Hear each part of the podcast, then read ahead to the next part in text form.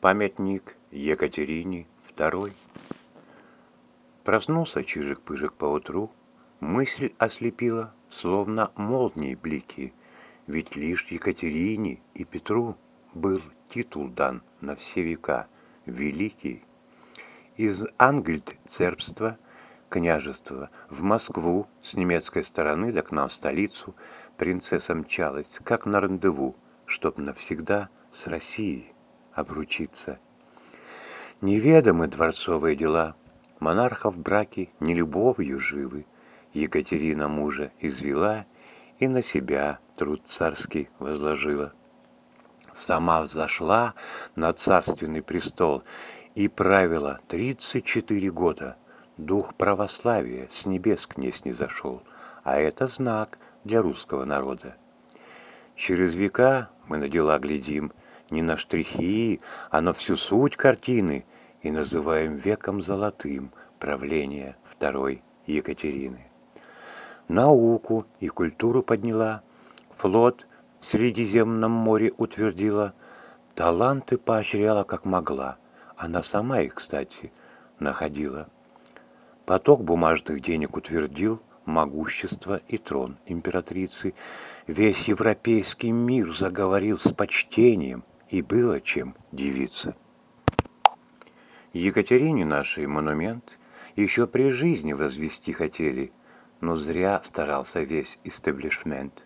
Согласия добиться не сумели, вся добродетель скромности ее не позволяла бронзоветь при жизни душе, что насыщалась до краев служению народу и отчизне. К столетию восхождения на престол – Екатерины, матушки, царицы, законное решение обрел порыв воять российскую филицу. Немедленно объявлен конкурс был среди членов Академии художеств. Проектами нас конкурс одарил, но лучше был Микешиным предложен. Кладоискатель и зашел слюной. Когда закладка шла, всего творения осталось много в яме закладной, персней отдам, как дар их уважения. Нам десять лет история простит. Я помню, в день святой Екатерины для публики был памятник открыт. Императрицы точно в именины. Не голубь, чижик-пыжик, это факт. Я не сажусь на голову воянья, я так воспитан, я имею такт. Сижу у ног предмета обожания, взираю на величие снизов и впитываю всей душой поэта поэзию из бронзовых стихов, историю российского рассвета. Я слышу шепот бронзовых скульптур, соратников, друзей Екатерины, естественных, как снятые с натур, идущих на дворцовые смотрины.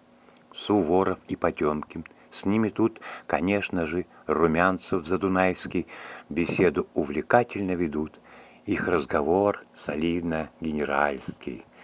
А про русско-турецкую войну Орлов-Чесменский и Чагов спорят. Я вслушиваюсь в эту тишину, в повествование бронзовых историй. Стоит из Академии наук, она ее в то время возглавляла, княгиня Дашкова, ей каждый и друг. Я слышал, Катя многих продвигала.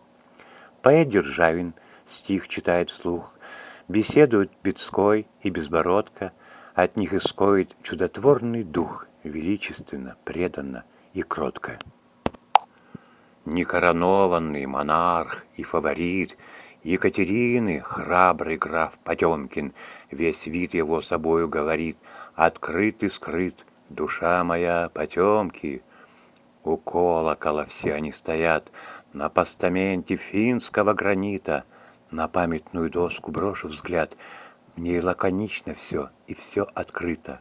Цитата дата, чьих работа рук, Отлиты искусно атрибуты Военных дел, художеств и наук, И земледелия, мило все и круто. Среди этих атрибутов книга есть, закон, на ней написанное слово, и в этом слове слышу слово «честь», как государство русского основа. Венчает композицию она. Я льстиво говорю, но так невинно, Как будто вся российская страна, моя великая Екатерина, венок лавровый, скипетр в руках, у ног лежит российская корона и гордый стан, что славится в веках, императрица царственного трона. Все, Чижик-Пыжик говорит, пока. Летите в Петербург, я призываю, здесь сами вы впитаете века гораздо больше, чем я вам читаю.